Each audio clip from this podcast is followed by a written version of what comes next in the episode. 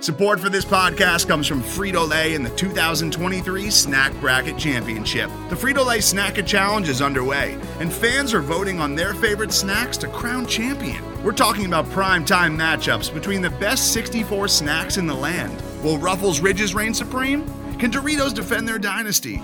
Or will Smart Food use their smarts for a surprise upset? Only you can decide. Get in on all the action for a chance to win up to $1,000 or a year's worth of snacks.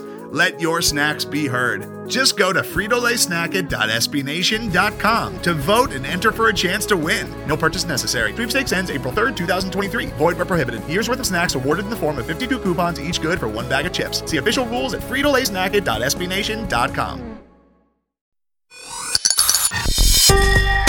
This is the Falcoholic Podcast, the official podcast of the Atlanta Falcons on the SB Nation Podcast Network. I'm Dave Walker, and on today's podcast, we're going to talk about the very first draft class under new general manager Terry Fontenot and head coach Arthur Smith. Joining me are two of the writers at the Falcoholic, Eric Robinson and Adnan Ikic. Eric, how you doing? I'm doing pretty well, man. Doing pretty well. Excellent. And Adnan, how are you? I'm also doing pretty well, DW. Good to be here.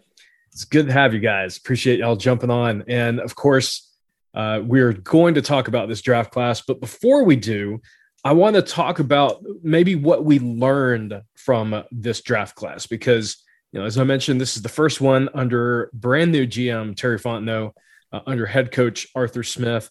Uh, so, what are some of the themes that uh, we're taking away from this? Because obviously, you know these guys don't have a track record they're not like Dimitroff where we you know we're pr- predicting a trade up in the first round even if they were at four we we still would have predicted the trade up um, whether we think uh, we learned about Fontenot and Smith in this draft class. Um, Adnan, I'll go to you here first. What what are your takeaways from this draft class? They value athleticism.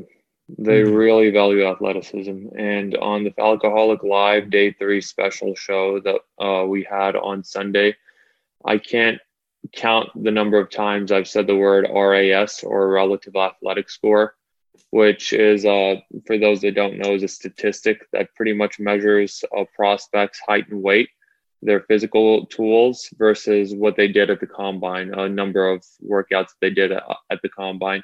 And it uh, pops out one uh, number out of 10, which pretty much translates to what their athleticism is. And on day three, especially, you had Drew Dalman, who was in, in the 99th percentile with a 9.9 RAS score. You had Ta'Quon Graham, who uh, graded out at a 9.68 RAS score, which was, I think, hmm. fourth among all defensive linemen. Uh, Darren Hall was above an eight Kyle Pitts, we already know, is a freak of nature. um, but everyone, uh, especially on day three, those early day three picks, I was popping out. I was looking at the, that RAS with wide eyes, just because I know that that is a strategy that the New Orleans Saints have been em- employing the past few years. Uh, Nick Underhill for the Saints, uh, one of their really good journalists, he uh, he discovered it uh, and he wrote an article about how the Saints have targeted exclusively players with, I think, a 9.5 or above RAS score in the first round in the last few years. And some of those players have been considered to be reaches, but it shows just how valuable that statistic is for the New Orleans Saints, knowing that Terry Fontenot came from their scheme. It's definitely it's not a silver bullet like uh, you know some players, Jalen Mayfield. Um, when he measures out as a guard, his RAS score is a 7.2, uh, which is still very good, very solid. Uh, at, at a combo Auto Ogundeji, who whose name I'm gonna have to really work on pronouncing, is a below seven.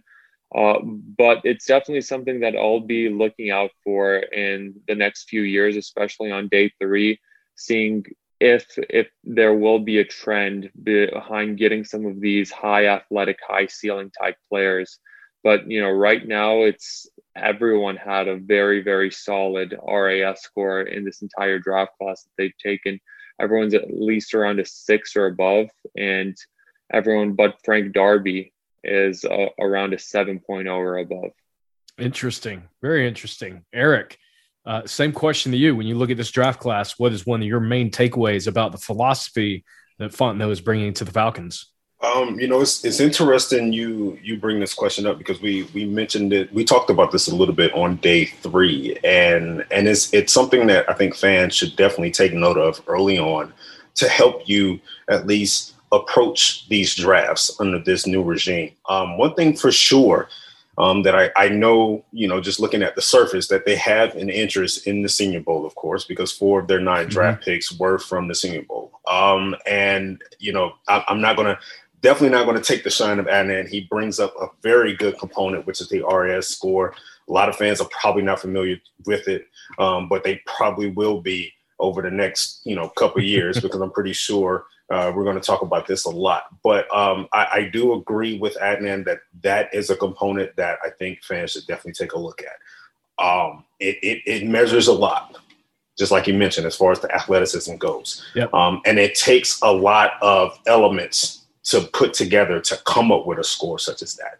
Um, I think another thing, especially from this, the skill positions or or the you know maybe not necessarily the trenches, but you know you look at the the skill position guys like Pitts, like Darby. You even go to the cornerback room, go to the secondary room. I think they're definitely going to place a lot of emphasis on playmaking ability. Um, these guys that they picked especially in the secondary with Richie Grant, Darren Hall. They're known for their ball skills. They're known for their playmaking ability. These are not guys that you can just, from the previous tenure, I don't think they really place much of an emphasis on it, which is why there was a lack of turnovers right. on the defensive side of the ball.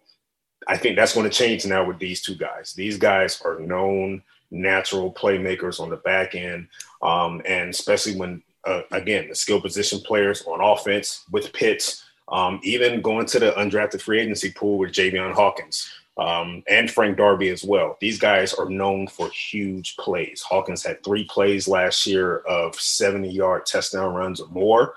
Um, and two years ago, Darby um, posted, I think he had about 900 yards on just 31 catches. I think he averaged like 20 yards a catch two years ago. So again, these guys are known for their playmaking ability. I think that's another element that you're going to look at. I don't think they're going to be taking many projects as well, like their previous regime.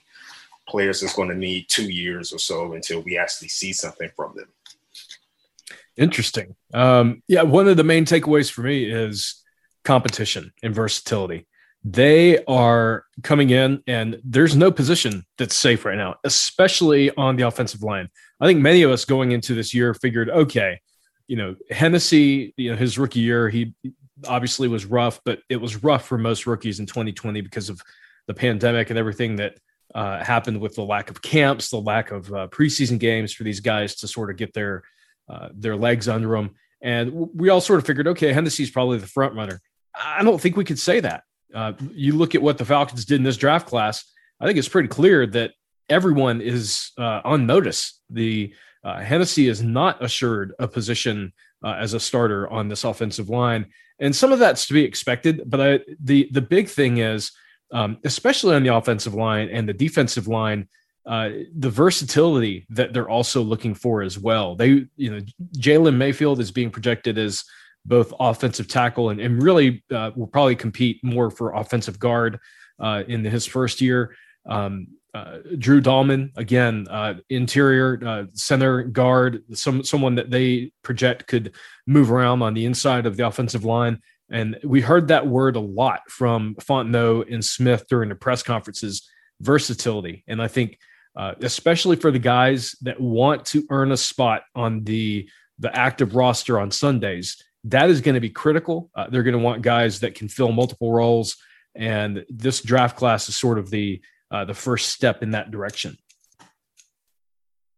So, with that, let's talk about the players that the Falcons grabbed. Obviously, this draft class went uh, a little bit different, I think, than many fans were thinking. Obviously, the the first three picks of the class uh, were all quarterbacks. Uh, the only surprise, maybe remotely, is uh, the fact that Mac Jones did not go number three to San Francisco. Uh, the 49ers did indeed take uh, Trey Lance, who many I, people thought was. I was definitely wondering if they were still going to go that route or not. Like yeah. I, I, really was. While they were on the clock, I was I was questioning that. I tell you, we, we were having debates in our own Yeah. chat about that, Yeah. about whether Kyle Shanahan was that crazy. Um, and He was just having fun with it the entire time. He was never Probably so. he, he Probably probably, so. was. That is that is NFL draft smoke for you. Um, but the Falcons, instead of making it four straight quarterbacks, they stayed at four and they took the top non-quarterback prospect on the board. Um, arguably the one of the most athletic prospects to come out uh, at this position in NFL history, at least if you look at what he has done in college and his measurables. Of course, we were talking about tight end Kyle Pitts out of the University of Florida. So, Eric, I'm going to go to you here first. Uh, you and I have uh, we, as all of the writers did at the Falcoholic, we went back and forth, talked about going quarterback versus going, uh, you know, with with Kyle Pitts versus trying to trade back. Um, and it looks like they went this option. They're they're sort of doubling down on uh, the idea that you know they can compete immediately with Matt Ryan at quarterback. So, what are your thoughts on Kyle Pitts? How he fits in, and what you what you like or don't like about him? Uh, for the past few months, um, I, I think those who follow me frequently on Twitter, they know that I was never truly um, an individual that wanted them to take a quarterback, but I've always felt that they possibly were going to go that route. That it was it was an actual possibility. There were some Mhm. fans who just couldn't swallow that pill for some odd reason.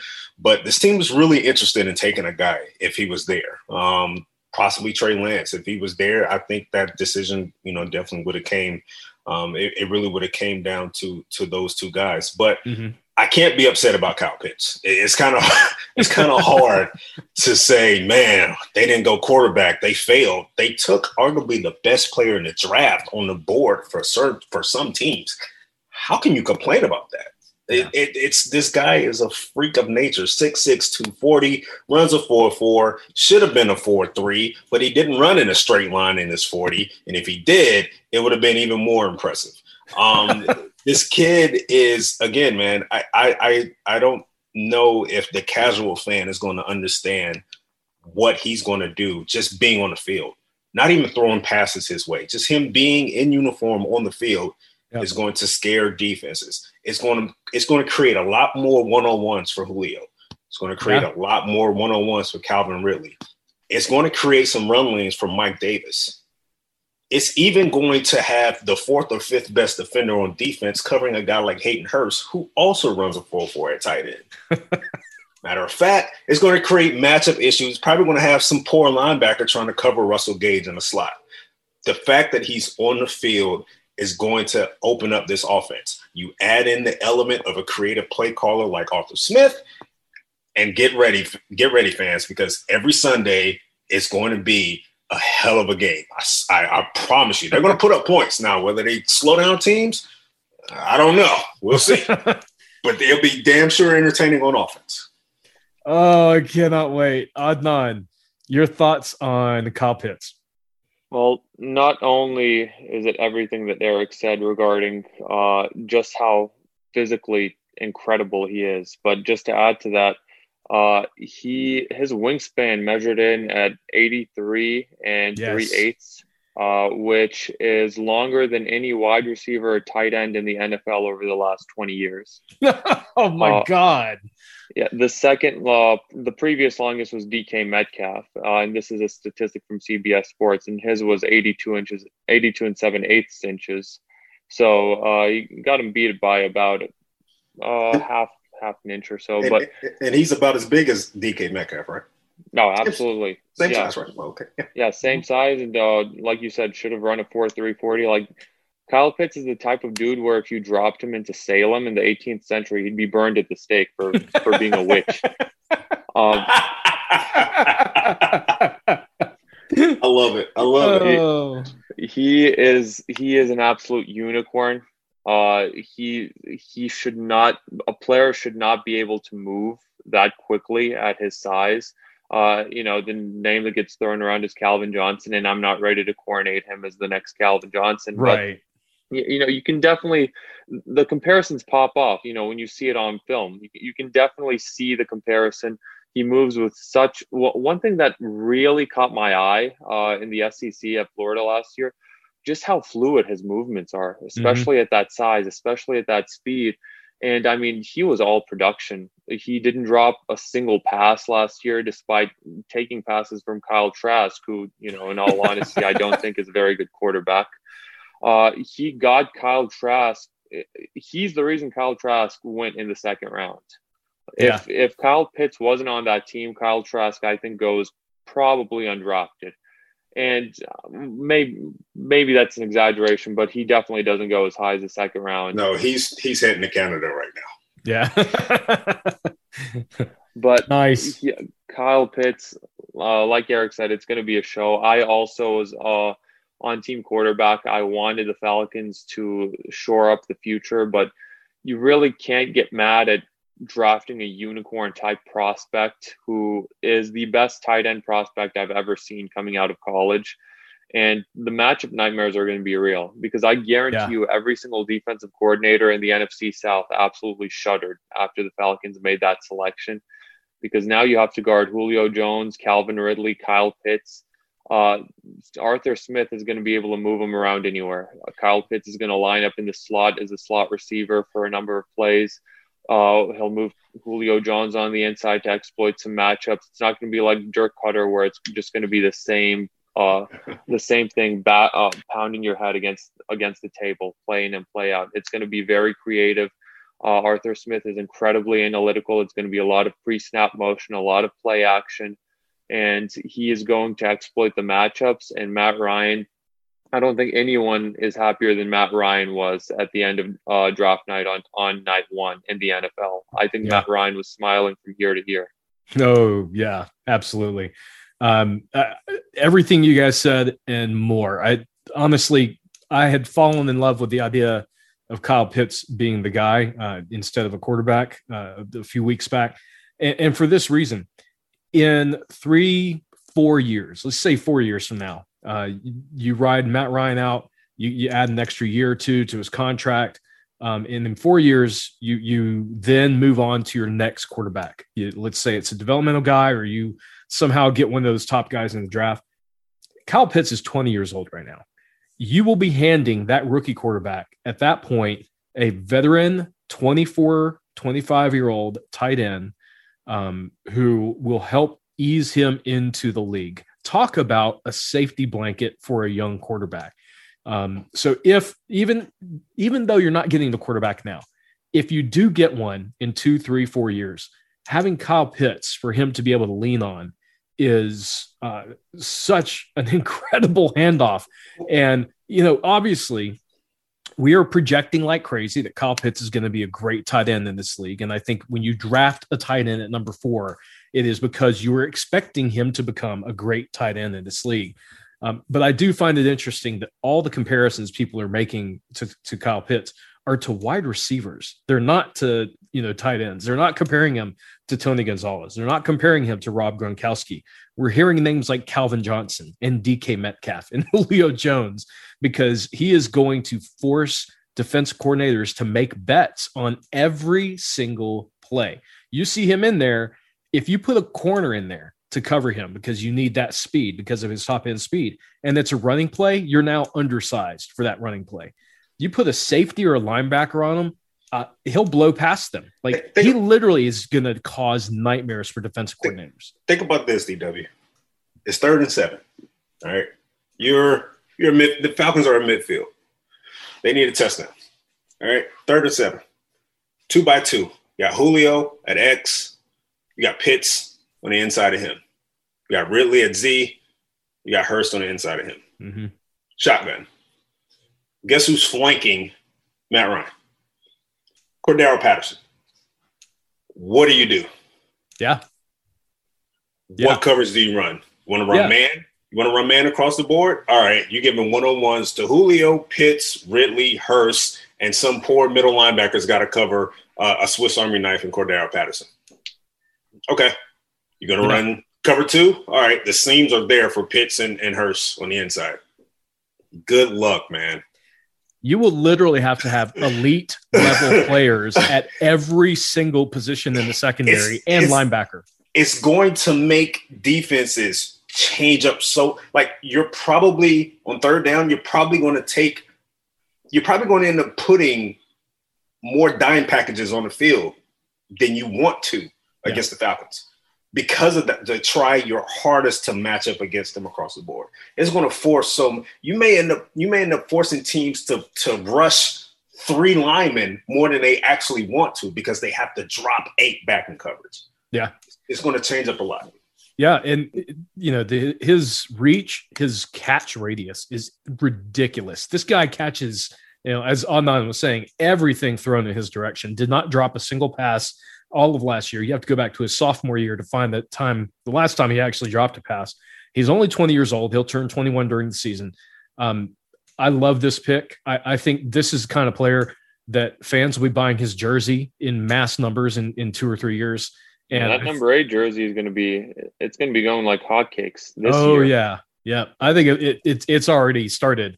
Um, and I think in five years, he is going to be a marquee name in the NFL, a, a name that you're going to see uh, on the biggest banners um, because he's going to be that kind of player.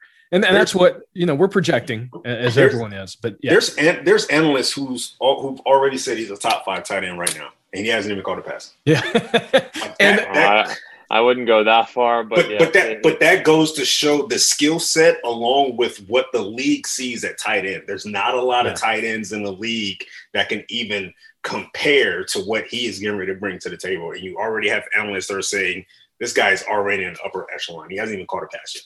Yeah. So in that four year span that you pointed out, DW, you're probably talking about possibly the best tight end in the league at that point.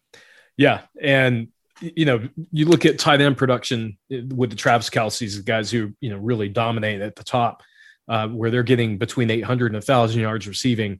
It is not uh, unreasonable to think that Pitts could be well past that on average uh, in, in a couple years, where he's getting wide receiver esque yardage numbers because uh, his again, I, think the the comparisons for him are are better against wide receivers because of what he can do.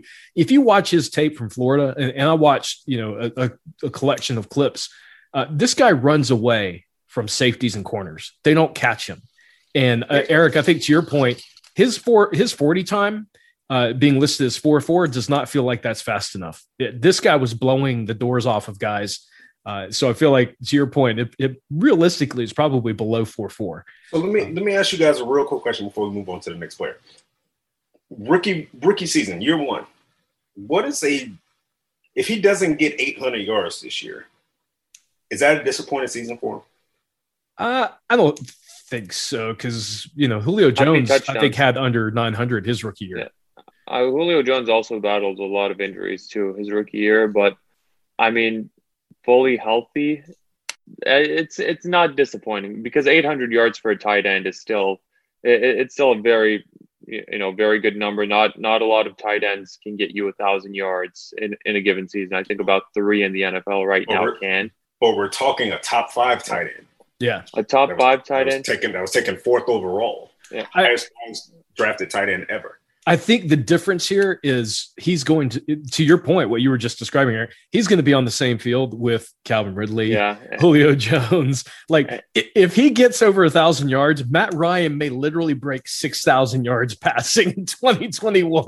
And it does depend on the rest of the team's success because if the Falcons yeah. are winning 11, 12 games and Julio Jones is going off, Calvin Ridley is getting a career high in yardage Right. And Kyle Pitts has 700 receiving yards, then and right. double digit touchdowns, and that's an absolutely a successful season. Right.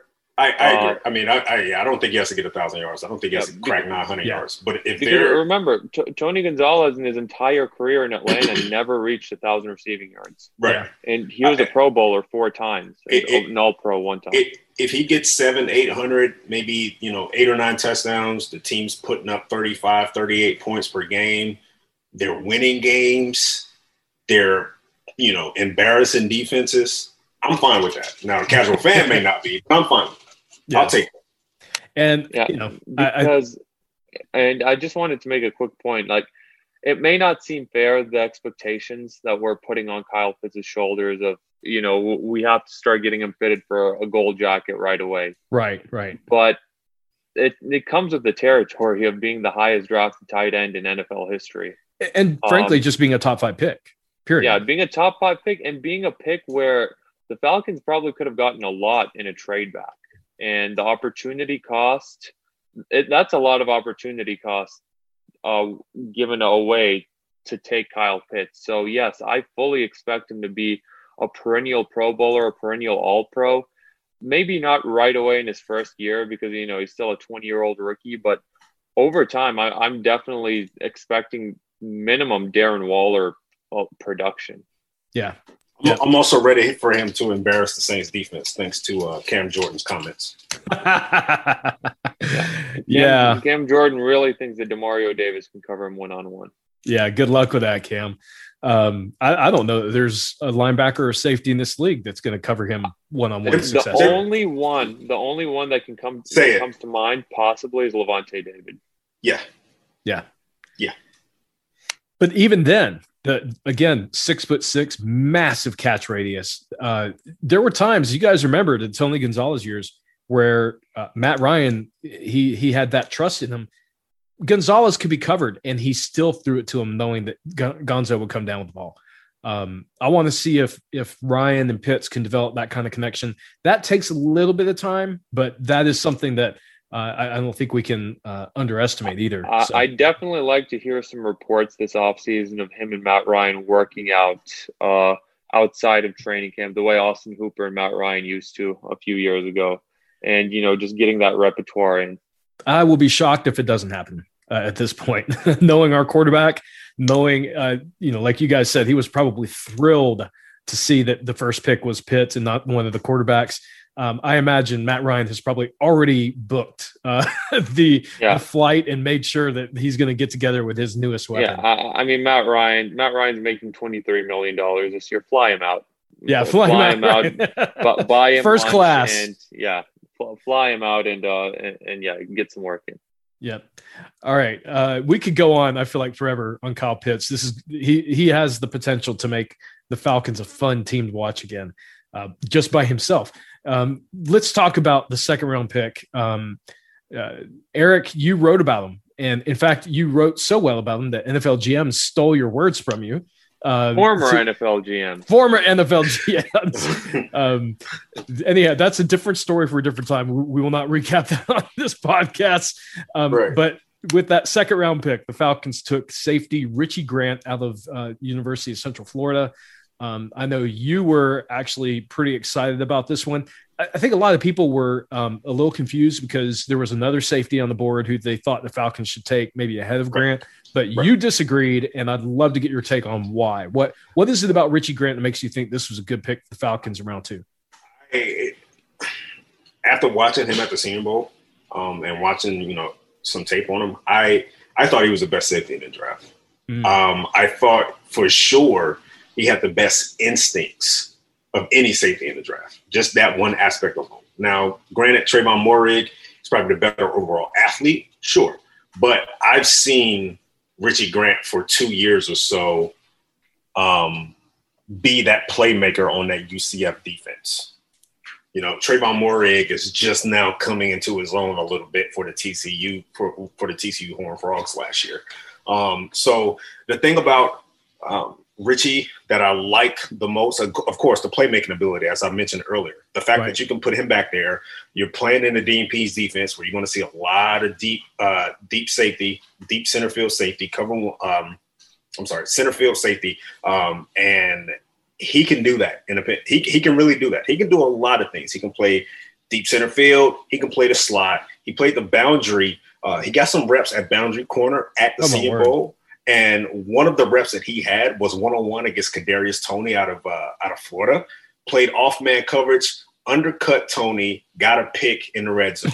that goes to show you how valuable this guy is. Now he's again, he's probably going to play mostly safety, but if you need in a versatile defense like this, where there's a lot of interchangeable parts. There's a lot of guys moving in different places. There's going to be some plays where you know what, I Richie, I need you to play slot here while Harmon takes the center field, and I got Erik Harris roaming the uh, the intermediate level. That's what I need you to do. Like you, he he's going to be able to do that for you. Um, and I, I don't think that's what Moehrig brought to the table. Again, the athleticism was there, but I don't think you you can really ask him to cover certain positions or play certain positions um, at, at any given time. But again, the playmaking ability for Richie Grant the ball skills is there. Um, the one thing I do want to see him clean up at the next level, um, he does take uh, questionable angles and it leads to big plays behind him. Mm. Um, but that is something that you can, you know, you can you can teach. You can clean that up at the next level. Uh, what you can't teach is the fact that this guy. There, there's one player in particular. I think they were playing. I think they were playing South Florida. One of the, I, he was uh, he had a play where he was playing center field, third down. Um, X receiver ran a go route he made a break on the ball and covered 30 yards. And he made a break on the ball before the, the quarterback even, you know, pulled the trigger. And by the time he pulled the trigger, Richie had already covered 15 yards. That's the instincts, the anticipation. He knew that pass was coming. He didn't hesitate. He didn't second guess. He made a move, and it paid off. Wow. It's something the Falcons have lacked on the back end in years. Um, and I think he's going to definitely bring that and help that defense out a lot in that respect. Adnan, your thoughts on Richie Grant with that second round pick? Yeah, I mean Richie Grant. This is a name over the past few months on the Falcoholic Live show, other than Kyle Pitts and the quarterbacks. You know, obviously at the very top, Richie Grant is maybe the name we mentioned the most uh, as a potential day two pick uh, when looking at the safeties. And yeah, he's someone who is incredibly smart when it comes to play recognition. Uh, he has the instincts you you would kill for to have in your safety. Uh, very good playmaker, like Eric said. The Falcons have been lacking playmaking in the second uh, or in the secondary. They were lacking it last year. They lacked it a couple of years ago. That player who can really go out there and get that game-changing turnover. And when rebuilding the secondary, it looks like they've really made a concentrated effort to bring in those playmakers, as evidence with the Darren Hall pick, also in the fourth round. Yeah, Richie Grant's also he, he's also a pretty good run defender. You know, PFF graded him out very favorably as uh, on run defense. I mean, he's not known for being like you know Keanu Neal out there in the secondary with his tackling, but you know he he can definitely get his hands dirty when it comes to when it comes to that aspect of the game. And yeah, very very versatile player, someone who Dean Pees is going to really love using. And you know, no doubt in my mind, uh, this is a Dean Pees pick in the second round. He had a lot of input with it. And with Trevon Moehrig, don't forget he did fall down draft boards, but don't forget that's because he has a back a lingering back issue. Right. And that's that's the reason why he fell as far as he did. So, you know, that's something where you kind of hold you would kind of be holding your breath if uh if Moehrig was in the secondary uh whenever whenever there was a collision. Yeah, uh, very good point. I forgot about that. Um, one last thing on on Richie Grant. Uh, Dane Brugler, who used to write for SB Nation, is now uh, one of the draft writers for the Athletic. He also had Richie Grant as his top safety on the board, along with Eric Robinson. He loved this pick as well. Thought it was good value for the Falcons got him. Yeah. Uh, Emory Emory Hunt of CBS Sports also had him as the best as his best safety in the draft as well. So it, it was it was a pretty uh, a relative consensus when it comes to how highly thought of Richie Grant was coming into the draft, even with him yep. being a second round pick. Yep, absolutely. Um, all right, third round pick uh, before we go to our break and talk about the day three picks. Um, offensive lineman Jalen Mayfield out of Michigan. What's interesting about this guy, again, another really young player. I believe he is also just 20 years old, uh, similar to Kyle Pitts. Um, only 15 total games played uh, his 2020 season did end early because of an injury, um, but he is a player that uh, I think many people were sort of scratching their head when his name came up. Um, maybe this in this draft class, he's the first name you're thinking. Uh, all right, we're going to have to see what the coaching staff does with this guy. Uh, so, Adnan, I want to get your thoughts first on Mayfield, uh, how he projects, uh, and what your thoughts are on the pick. I mean, Jalen Mayfield, you're talking about a guy who uh, many had projected in the second round. So I think this was one of those BPA type scenarios where he was possibly the best player available on Terry Fontenot's board. And another player, you mentioned it earlier, a lot of versatility. Uh. He was an offensive tackle at Michigan. And in, in the Big 12, in the Big 10, excuse me, he fought in Big 12. I always get them mixed up. In the Big 12, he went up against many, many top tier pass rushers. Uh, you know, Yetur Gross Matos, uh, Chase Young, and you know he he held his own for the most part. Uh, he had a very good season last year. He's someone who I think will be competing for the left guard spot uh, this season.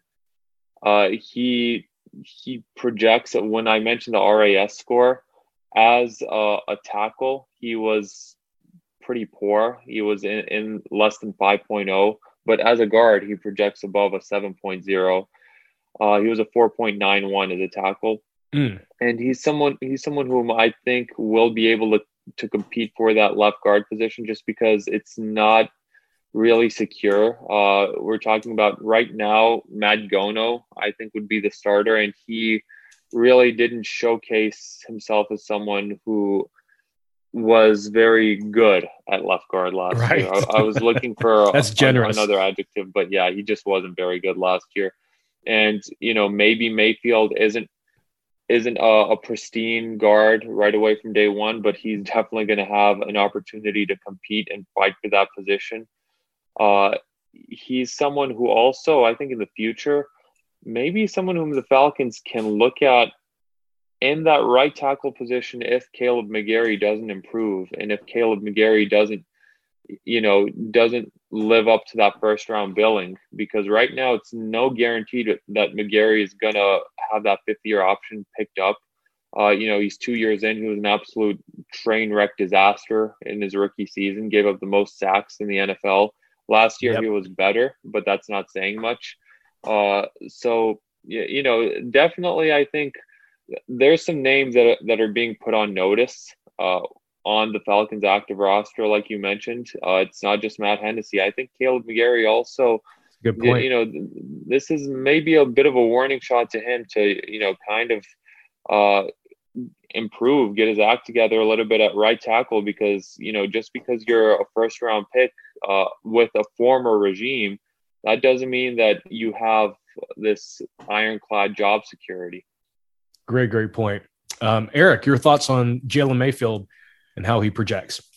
Um, I, it's funny you bring that up, Adnan, because while it does address possibly the future at right tackle, I honestly believe that Mayfield is a, a left is a guard at the next level. Um, and the few things that I saw on tape, and, and granted, goes going back to his playing time at Michigan, he did have, you know, a, a carousel of elite athletes to defend at edge rusher.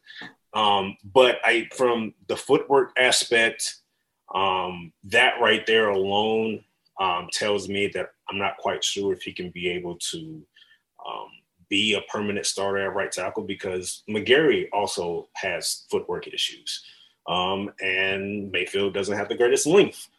Well, McGary doesn't have the greatest length also. So I'm not I, now. Granted, these are teachable. These are traits that are that can be polished and and you can improve on at the next level with proper coaching. Um, but I think right now, the way he's graded out, you take that RAS score that we mentioned earlier. The way he's graded out, I think he's probably better suited at guard. Um, than right tackle, in my opinion. And I think that's what we're going to see from him. Now, I will say this I'm not expecting a whole lot from him in year one. I think 2022 is when you're going to see a more refined, ready to go Jalen Mayfield. It's probably going to be a starter left guard. I will say this also his presence helps the run game. This guy's a road grader. This guy's finished blocks. I would not be surprised if throughout Jalen Mayfield's career, he gets some penalties because he's blocking past the whistle. He's that type of blocker. And again, the Falcons kind of sort of need that because let's just be quite honest, they're a little soft on the offensive line the past yep. few years. Yeah, they've been um, soft on the offensive line since uh, 2013. But right. no, no uh, and I, I just want to make a point. I think the plan, the ideal plan, is for McGary to work out at right tackle and for him to be the left guard of the future. For yeah. Mayfield to, to uh, slot in and to be that uh, great left guard uh, moving forward. But you know, I'm just saying, just in case it doesn't happen, then you have that contingency plan in your back pocket. At the very least, it it it probably scares McGary a little bit. I'm with you on that. It, at the very least, you know, Mayfield just kind of looking over his shoulder during meetings and stuff like that. It probably reminds McGary like your job isn't safe. Yeah. Which we may see better play out of it because of it. But again, I think Mayfield is going to transition to guard. And again, I think his presence on the interior right now, he's a better run blocker than he is pass protector. And again, I think he is really going to help that aspect out alone. He's going to give him some attitude, which this team desperately needs. Um, and, and, I, and I like it. At 68 overall, you, Daniel Jeremiah had him ranked as a top 25 player. Yeah. Yep. So that goes to show you where how highly thought of he was as well. And to get him at 68, excellent value. Yeah, and I think uh, Adnan, you said it. This this feels like a BPA pick based on you know several boards, and and most importantly, based on Fontenot's board. So uh, we'll certainly see how this plays out. Uh, he'll be a name we'll definitely be watching in camp to see uh, how he comes along. So before we talk about the guys they picked up on day three, we're going to take a quick break. We'll be right back. Today's episode is brought to you by Cars.com. With over 2 million vehicles and 50,000 more added every day, Cars.com will match you with the perfect car for you, your budget, your life, your style. And if you're ready to say goodbye to your current car, Cars.com will get you an instant offer to cash it in. Just start by entering your license plate and get matched with a local dealer who will write you the check. So whether you're looking to buy or sell, just go to Cars.com. It's magical. We're back on the Falcoholic podcast. This is David Walker. I am joined by my fellow Falcoholic writers, Eric Robinson and Adnan Ikic. We're talking about the Falcons draft class. We talked about days one and two in the first half. We're going to finish up by talking about day three, the fourth, fifth, and sixth round, where the Falcons had six additional picks. Um, and incidentally, I, I, failed to mention this in the first half, but um, the second round pick, Richie Grant, was actually after the Falcons had traded back. They they traded back with the Denver Broncos. Um, Eric, you and I had talked about that uh, multiple times. We felt like a, a, trade in the second round was more likely than the trade in the first round. And of course, that right. ended up materializing. Mm-hmm. Um, and that ended up giving the Falcons an additional fourth round pick, which we will talk about here in just a second. Um, so let's let's do that. Let's jump right into day three. Uh, the first of their two picks in the fourth round, their original fourth round pick they took cornerback Darren Hall out of San Diego State. Um, so, Eric, I'm going to go to you here first on this one. What are your thoughts on Darren Hall uh, picking him up in the fourth round? Darren Hall was the one player that I mocked on my last mock draft at the Falcons really hit. Yeah, I had him going in the fifth, but I, I I felt like he was a player for them for you know from the start. Playmaker again at corner. You go back and you look at his tape, you look at his numbers, his production, the guy was always around the ball. He is such a natural when it comes to making plays on the ball. And I tweeted out about it earlier today. And don't take it as far, don't take it and run with it. He does remind me a little bit of Robert Alford, but hmm. in terms of just the athleticism and the frame, he's not as handsy, he's not as grabby as Robert Alford was. that is for sure. So you can so you can you can breathe a little sigh of relief there. He's not going to be that type of player at the next level, but the ball skills, the production is there. This guy can play man. He can play zone. And and to be quite honest with you, I wouldn't want him playing it all the time, but he can give a couple plays or two a game at the slot position, depending on who the matchup is. Um, but you want his playmaking ability on the field. And again, I brought a lot. Well, we brought this up on day three as well. Because of the type of defense that Dean Pees is going to have, they're going to blitz. They're going to be physical. They're going to get after the quarterback up front. So, what you need on that back end, you need guys that are able to make a play when the ball is in the air. Because yep. what you're going to see now with this defense, you're probably going to see some batted passes some errant throws, some overthrows, some rush throws. So you need now, you need those defenders that are on that back end that are ready to turn into receivers when the ball is in the air. And that's what they got with Darren Hall and Richie Grant. Love it. Um, Adnan, your thoughts on Darren Hall? Speaking of making plays, Darren Hall led the FBS with 16 pass breakups this past season. He's someone who gets into the right place at the right time someone who will absolutely compete on those 50 50 balls. And yeah, uh, I mentioned it with Richie Grant, and we talked about it uh, many times just about uh, the team not having those playmakers in the secondary last year and just how much of a hindrance it was when, you know, how many times did it happen last season where you know you're thinking, man, if the defense can only can make one play, if, if the secondary can get one interception, we'll be so much better for it. We'll have such a better opportunity. We'll have yeah, you know, we just need this momentum swinging play that just never happened. The only time I remember it happening was in in that Carolina game with Blidi Wreh-Wilson of all people, yeah. uh, getting that big interception to, to close the game out. Well, the Falcons are building it up well with the secondary right now. You have AJ Terrell, and you're adding to him with Darren Hall. You're adding to him with Richie Grant. Um, yeah, absolutely. He's someone who will go out there and you know I wish I wish I could articulate this better. I wish I could be more eloquent than just saying that he's going to go out there and he's going to make a play for you. But you know, simplicity is the greatest sophistication with this, and there's no better way of putting it. Uh, he's someone who's incredibly versatile. He's uh, very physical. Uh, he also a, a, very good run defender, and this is something that I'm noticing, you know, in a trend with with both Grant and Hall. You know they want they want guys who can go out there and who can you know get their hands dirty who can uh, stop uh, who can get a nice tackle who will help in the run game. You know these are players with layers to their games. It's not just uh it's not just one dimension so you know a very physical guy he's uh, five foot 11 188 pounds a good size and an ras score of above eight so i'm i'm very excited about uh the future for Darren Hall. I definitely think he has a future as the second cornerback opposite on the opposite field on the opposite end of the field in AJ Terrell. This I think is is a future starter for the Falcons. Excellent, great value there. Um, so continuing our talk on fourth round picks, um, the pick that they got from the Denver Broncos for moving back in the second round uh, was uh, offensive guard slash center Drew Dalman out of Stanford. Adnan, you talked a little bit about him earlier in his RAS score. So, what is it that fans should know about this guy, and, and why are you excited about the Falcons picking him up in the fourth round?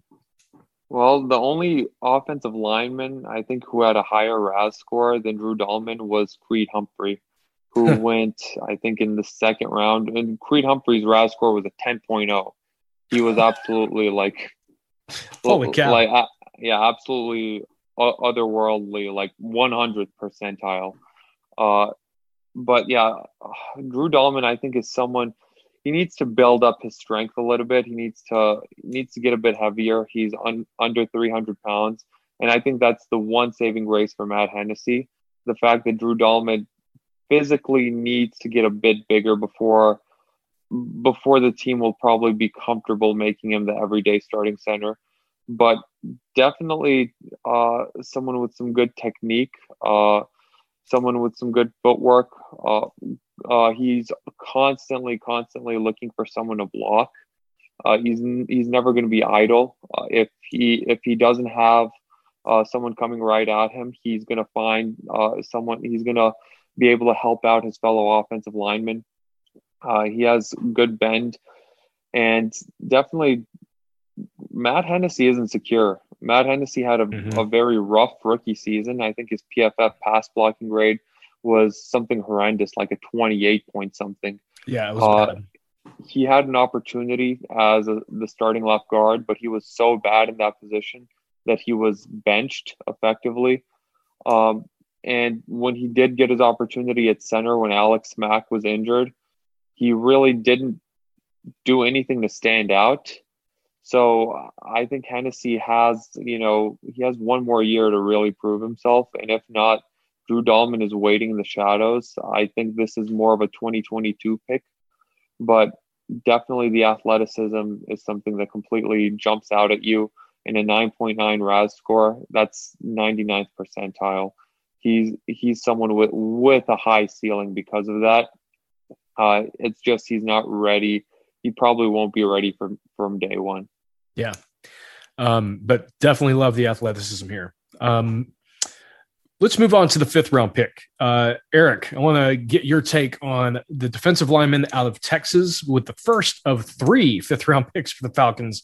They took uh, Ta'Quon Graham uh, out of uh, the University of Texas. So, your thoughts on how he projects and what you think he may do for this Falcons defense? Uh, he's definitely going to project as a likely five tech defensive end for this defense. Um, and I early on, I don't expect him to really be um, a, well. Yeah, I definitely don't expect him to be a starter. He's he could definitely play himself into a rotational role this year. Right. Um, but again, he is another athletic um, athletic specimen at defensive tackle. I think he's roughly a little bit north of 300 pounds. I think he's like 6'3, 6'4. I, I, I, don't have his numbers right here in front of me, but I will pull them up for you. Just um, under 300. Two, he was at 292.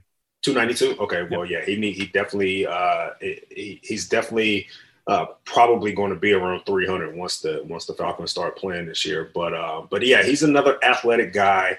Um, really quick get off. Um, able played a lot of three tech, of course, at Texas in their four three scheme. Um, but the one thing about him, uh, the inconsistency. You know, you may he may have a few plays in a certain game where he's looking like, man, he's he looks unblockable. And there are some games where you didn't even know he was playing. You you thought he was injured, but he's out there. He's just not really making a play. Um, that is what you get out of Ta'Quon Graham at this point. Again, athletic guy, um, almost 35 uh, inch arms, which is impressive. Hands are baseball mitts. Um, but again, he he has he he has the raw uh, intangibles that you look for for a fifth rounder. Now yeah. you just need that right seasoning, which is the coaching. Now you you need that Dean Pees, you need that Jess Simpson to say, hey, this is what we need to work on. We're going to coach you up. You're going to be a player going forward. So that's what they're going to get out of Ta'Quon Graham. Um, and, and I think he can, again, just the raw athleticism alone, I think he can definitely play himself into a rotational role this year. And I would not be surprised, honestly, if he's if he's pushing for a starting spot in 2022. Yeah, and I think the one thing they mentioned about him that you just highlighted was uh, the length. This guy's mm-hmm. got long arms, and um, which is something that in the past the Falcons didn't put a lot of emphasis on, and it seems like something that they're uh, leaning back towards now under this new regime, which is good to see because uh, I, I, think we've seen uh, throughout the years that the guys who are on the front line they have to have that length. They, you know, yeah. there there are exceptions. If you've got a Grady Jarrett, even though he's shorter, um, but Grady Jarrett is sort of a freak of nature in the in you know not someone that you, is, should be your consistent draft profile for right. someone that you're looking for to bring down the uh, the quarterback from the interior. He, um, it, one thing that he does well that I also love and and I think is go, it goes unappreciated from defensive linemen. Man, he knows how to use his hands, and that yeah. is one trait that I absolutely love from defensive linemen. It's one of the first things I look for because you can you can have the strength, you can have the leg drive, but if you don't know how to use your hands you're not going to go anywhere if we're being quite honest. You're going to be one dimensional as a pass rusher, but he knows how to use his hands. He knows how to get inside of a, of a uh, offensive lineman's um, um, frame, and he knows how to win with leverage with that particular aspect. So that's what I like about him. Yeah. All right. Uh, with the second pick in the fifth round, again of three, uh, the Falcons uh, had in this round, they took uh, defensive end out of Notre Dame, Adetokunbo Ogundeji. You got it. So no, that, I'm not going to try it. We're going to have to ask him for a nickname uh, when it comes time. Uh, in the same way that Foye gave us, you know, Foye uh, gave us Foye uh, to use instead. I think a um, day. I think a day is like a shortened first name for him, like A B A B E. I've seen that shortened a lot for him. So yeah, I, I'm definitely willing to learn it. Uh, you know, just, no, I, am definitely. It, it, it's a beautiful name. You know, it, it's it's a wonderful name. I'm definitely willing to. Oh, absolutely. If that's his isn't preference. He, yeah. It's an even it's an even better name when he's bringing down quarterbacks. That's yeah, what absolutely. you really want to call it. Yeah. Yes. And yeah. if he if he doesn't want to go the nickname route, I I will definitely learn it, and I will call him. Uh, hundred percent. Ade Tokunbo See what I mean? See what I mean? Adedokumbo Ogundeji. Well, well, it will we'll, eventually roll practice. off the tongue. It will eventually, eventually roll off yes. the tongue. Yes. yes. The, the more plays he makes, the more it'll roll off the tongue too. yes. Um, so uh, Adnan, uh, you you've uh, been practicing his name. Um, why don't you tell us a little bit about uh, this player and, and why you think he's going to be a, a, decent fit in what Dean Pees wants to do? I think he can play both the four three and the three four. And we know just how valued that is in a Dean Pees defense. Dean Pees does not uh, box himself into one specific scheme. He will throw different looks at opposing offenses. And one thing that I really like about Dean Pees's philosophy is he adjusts his defense to his players' strengths, as opposed to you know what we saw, for example, with Dan Quinn, which was, you know, we're going to run this specific defense, and when we run this specific defense, uh, this cover two rushing four, we need to bring in players who will adjust to the scheme as opposed to the other way around. And as a result, it's kind of impossible to go very much BPA with defense because of that. But uh, I uh, Ogundeji, Ogundeji will, you know, he's someone who uh, he he's a very good size, uh, 260 pounds, over six foot 4 mm-hmm. has very long arms. He led Notre Dame with seven sacks last year. And another player who is a pretty good playmaker as well. He forced some turnovers, forced three fumbles, uh, has can have a very prolific bull rush move, but he definitely needs to work on his uh, other pass rushing moves. His technique isn't isn't all there yet, but this is definitely something where you know Dean Pees and the defensive coaches, you know, they'll be working with him throughout training camp. They'll be working with him throughout uh, the early stages of his career at developing uh, those pass rush, rush uh, traits. Don't think he's someone who is gonna really start anytime soon. Uh, he's someone who's gonna come in as a, a rotational type piece, and right. you know it, it helps that he's so versatile and can play in in so many different schemes because that'll help him get on the field more. But hope uh, all I all I'll say is hopefully he'll uh, he'll have more success learning secondary moves than Vic Beasley did in his time at Lane. oh man, you just had to do a Vic Beasley name drop. I got a, I got a I got a name for you real quick, and and I like to I like to dig in coach's history. And uh, when Dean Pees was in Baltimore, he had a player that I think has some similarity to Ogundeji, uh, Chris Canty. Mm. The three four defensive end, six seven, a little bit over, a little north of three 300. I, mean, I think he was around 315, but he was also known as kind of sort of like a run stuffing, three, four defensive end edge type guy. Not really known for his pass from the pass rushing ability, but he saw the field a lot because of his ability to hold, to anchor as a defensive end. I think that's what I think that's a ceiling for Ogundeji going forward. It will be a pretty good ceiling for a mid fifth rounder, or excuse yeah. me, a very late fifth rounder. I think yeah. that was a comp pick. Yeah. Canty was a fourth. Yeah. So, so. Uh, and again, that is Adetokunbo. Oh, and, and uh, speaking of Vic Beasley, we actually drafted him with that comp pick that we got for Vic Beasley. Oh, how about that? he is the comparison is is a direct a direct one. He is literally um, the replacement. Shout out to the uh, Titans for paying Beasley all that money. How many more times do we have to talk about this guy, man? Like, yeah, let's, it just leaves a. I will never stop. all right, we're going to move on to the last fifth round pick. Eric, I want to ask you about this guy because uh, he's getting a little bit of attention, and I think um, maybe for something that fans don't always think about, and that's special teams. But out of Boise State, um, cornerback Avery Williams, uh, and he is someone that uh, I think Arthur Smith seemed pretty excited about how he could be used, not just on defense, not just on special teams. He actually intimated that this guy could potentially see the field on offense. So, what are your thoughts on Avery Williams and his potential future with the Falcons? Fast. Fast. Fast. Fast. You get him on the edge. If he has open field, it's a house call nine special teams touchdowns over his career. And that includes not only kick returns, not only punt returns, but also includes a block punt return for a touchdown. Uh, so at the very least, you're getting a possible special teams ace, which, you know, at, in, at the end of the fifth round, like, come on, like, come on, guys, really? Like, you're getting a guy that could possibly make the Pro Bowl or make the Pro Bowl as a special teamer. Um, the guy, I, I'm, I'm waiting to see what pops off on film as a DB. I haven't really seen a whole lot. But again, from the aspect of special teams, this is a really, really good pick. And again, we talked about this on our show on day three. This is where you can really appreciate Fontenot, the front office, and his coaching staff because getting a guy like Cordarrelle Patterson, getting a guy like Avery Williams, they're obviously p- placing an emphasis on special teams this year. Right. They're obviously p- placing an emphasis on return yards, which are really those are hidden yards in a box Mhm. score. No one checks a box score to see, man, how many rush, how many return yards did this guy have again? No one cares unless he takes it back for a touchdown.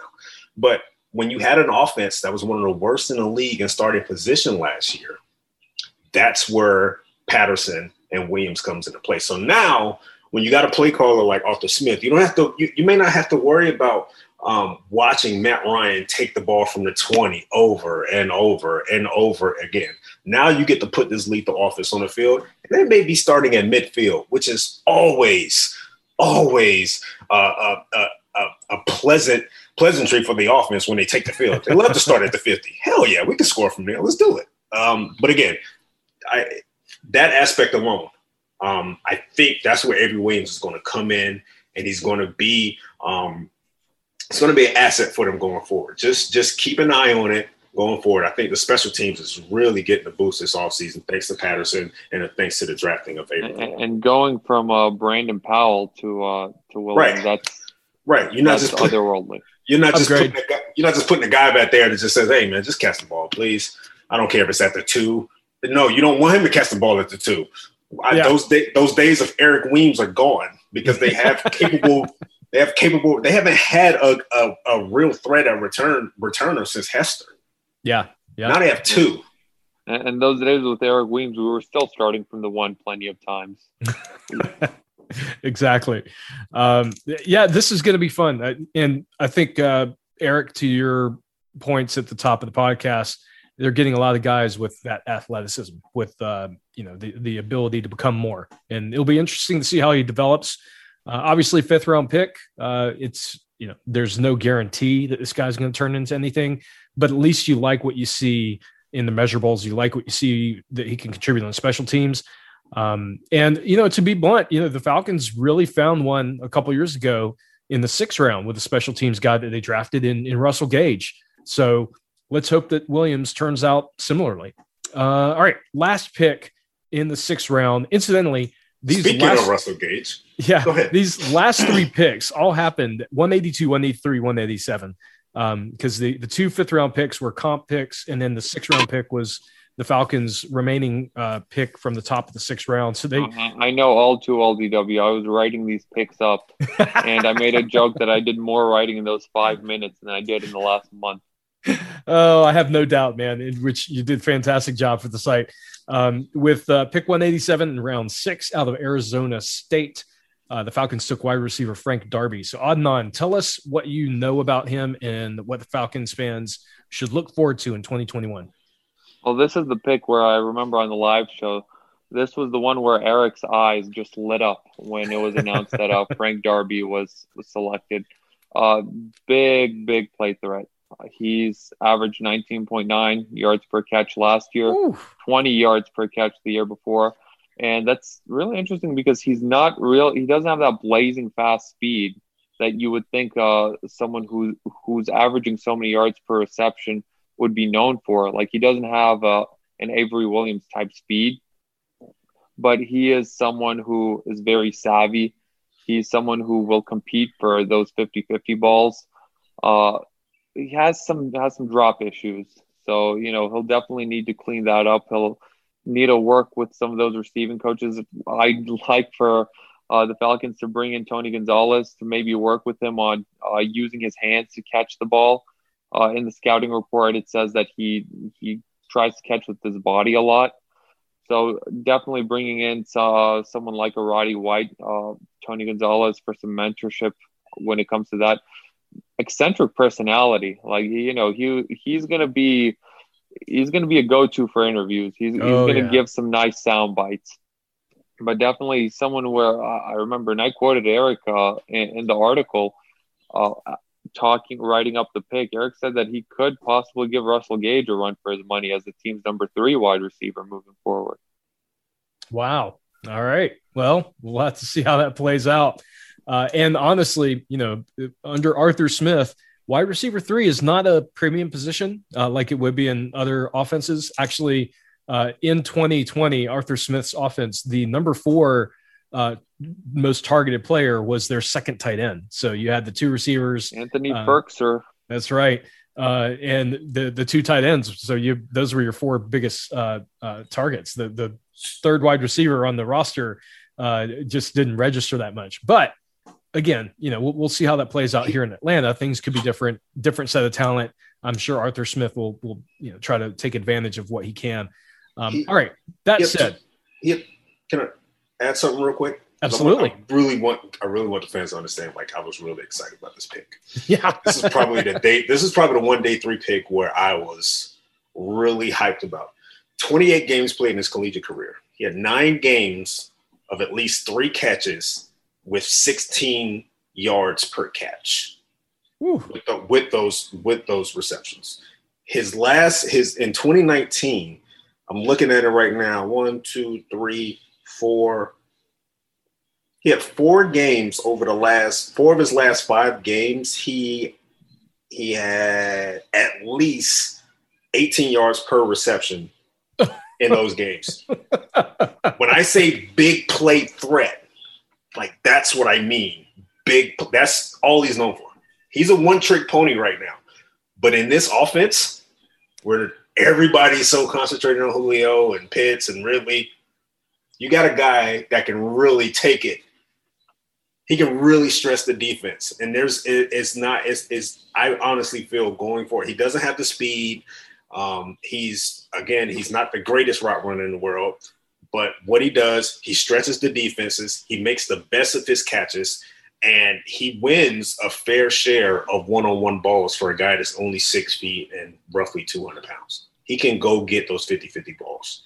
Um, yeah, I, I'm excited about this one. Just the big I really do think Russell Gage needs to watch his back as well. Wow. Uh, yeah. Very interesting. Okay.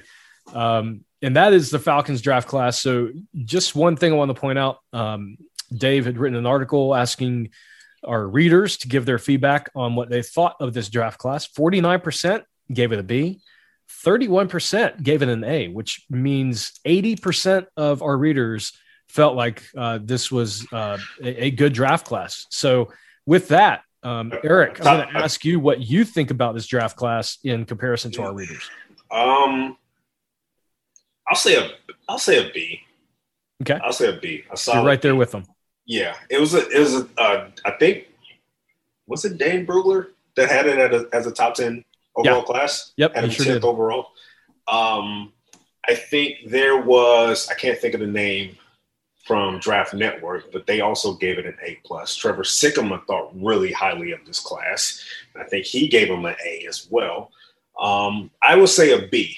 And the reason why I would say a B overall is because, yes, this is a more athletic Falcons team right now because of this draft class. But at those particular positions, I thought that there were better prospects at those particular mm. positions. I do, I do like what Dalman brings um, to the plate, but I do think there were a couple better center prospects on the board, better than Dalman. Same with Mayfield. I like what Mayfield can do. Gave a great value at 68. But there was there was a couple guys on the board that I would have targeted that were probably more natural fits at left guard than Jalen Mayfield. So um, again, I'm not going to knock him for that. Kyle Pitts, home run pick. Richie Grant, playmaker. I love Frank Darby. I think team. I think fans are going to love Frank Darby in a year, um, and and I think he's going to be one of those hidden gems um, on a team like this. Uh, Darren Hall, playmaker. Love it. Um, also, I do kind of sort of wish they would address edge a little earlier. Yeah. Yep. They didn't take right. one until late in the fifth round. So, yeah. Yeah. Uh, well, there's always next year's draft. So, right. right. It's a good um, edge class. Yeah. Uh, hopefully. Uh, Adnan, your thoughts on this draft class as we wrap up this podcast? Well, we got nine starters, so you know I can't give it anything below an A. But no, um, I, will also go with the B. Uh, you know, it's very good, very good first two days. Uh, I like the picks on day three as well. It's just it's, we may not get as much contribution as you'd like to see from a team that's you know, clearly going into a win now mode.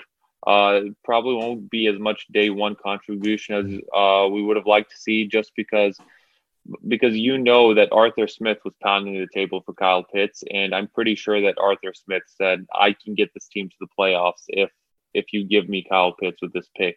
Mm. So because of that draft pick, I'm expecting nothing less than at least a wild card uh, appearance this year. I think anything short of that would be a failure. You know, not to mince words. But uh, yeah, no pressure. I, one thing, no pressure, but you know, a little bit of pressure.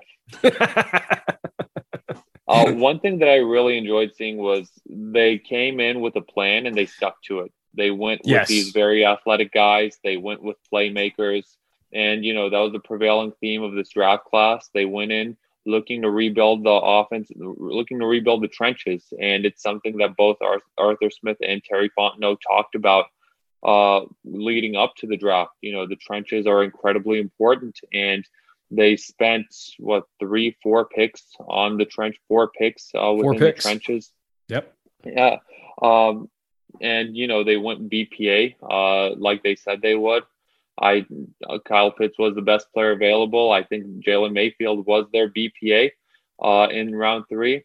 So you know it's definitely something that I'm looking forward to looking at and cross referencing in future years when it comes to how important will those trenches be, how important will that RAS be, and how important will it be to get guys who are just who are bona fide playmakers at the college game.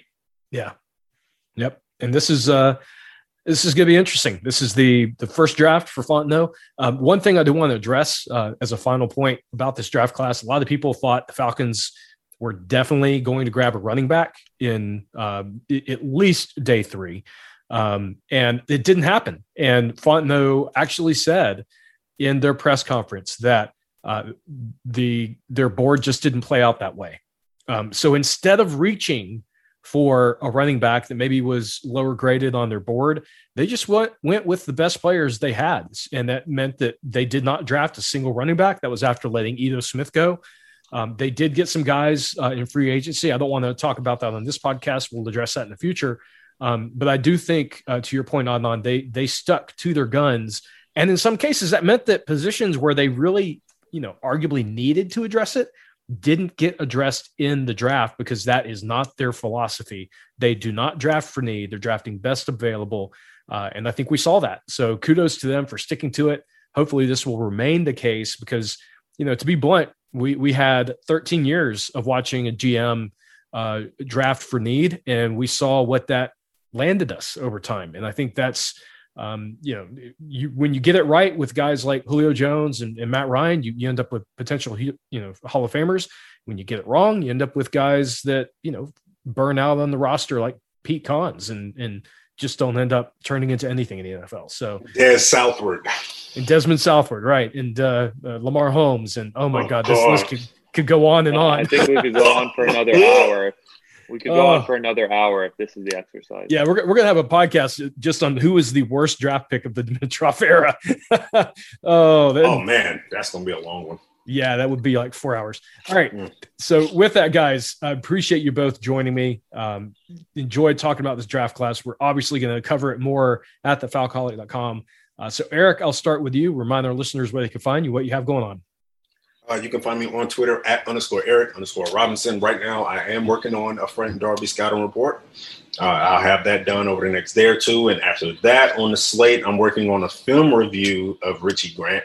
Um, and I'm going to have some fun with that one. That's I'm going to really enjoy that one. Um, in the meantime, hop on to falcoholic.com. Check out my scouting report on Richie Grant. Check out everything on the yes. Falcoholic site, man. We cover all the bases, and and I want to um, tip my cap to the entire staff at the Falcoholic this past draft weekend. We killed it. Um, site reviews went up. Yes. Followers on Twitter went up. Um, uh, it, it, we we really covered all the bases. We dot all the I's, crossed all the T's in this draft, and I think we did a hell of a job. And and I'm I'm proud to be part of a team like this. Hundred percent agree with that completely. Um, Adnan, remind our listeners where they can find you, what you've got going on. Uh, yeah, you can find me on Twitter at Say Which Way, and uh, definitely check out the Falcoholic overall. you know, I'm always very impressed by, you know, the entire team when it comes to draft weekend. It's like a completely well oiled machine just throughout the entire weekend. It's a full marathon and everyone, everyone just does such a great job with it. And, you know, I think the proof is in the pudding and the results are showing uh, with the site traffic going up so much.